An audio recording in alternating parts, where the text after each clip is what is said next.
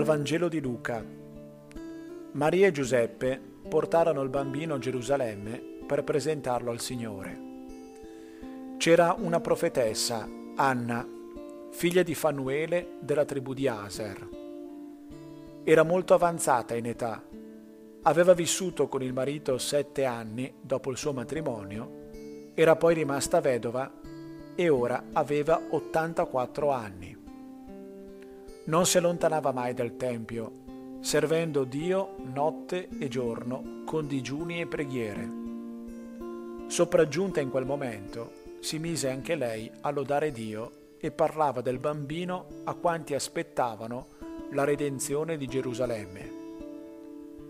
Quando ebbero adempiuto ogni cosa secondo la legge del Signore, fecero ritorno in Galilea, alla loro città di Nazareth il bambino cresceva e si fortificava, pieno di sapienza e la grazia di Dio era su di lui.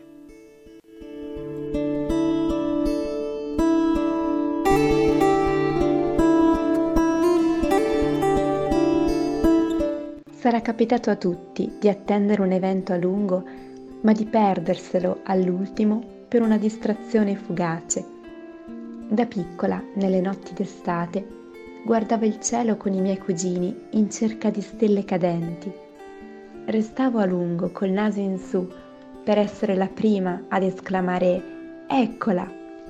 E invece ecco che, proprio quando abbassavo la testa per un secondo, uno di loro gridava di gioia per averne vista una balenare nel cielo. Che amarezza! Capivo che mi ero persa qualcosa di importante, che non avevo colto l'attimo. D'altra parte è sempre così.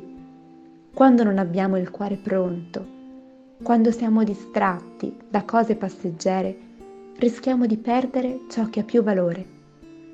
Anna, lei sì che aveva un cuore pronto.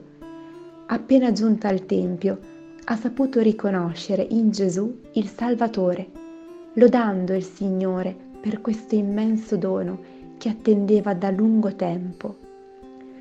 Tutto il popolo ebreo aspettava il Messia, ma nessuno avrebbe detto che sarebbe stato un bambino.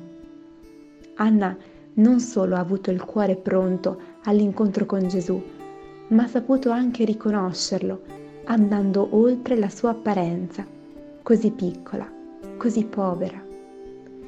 Per questo non serve essere dei grandi dotti, basta lasciarsi istruire dalla sapienza del cuore che nasce dall'umiltà.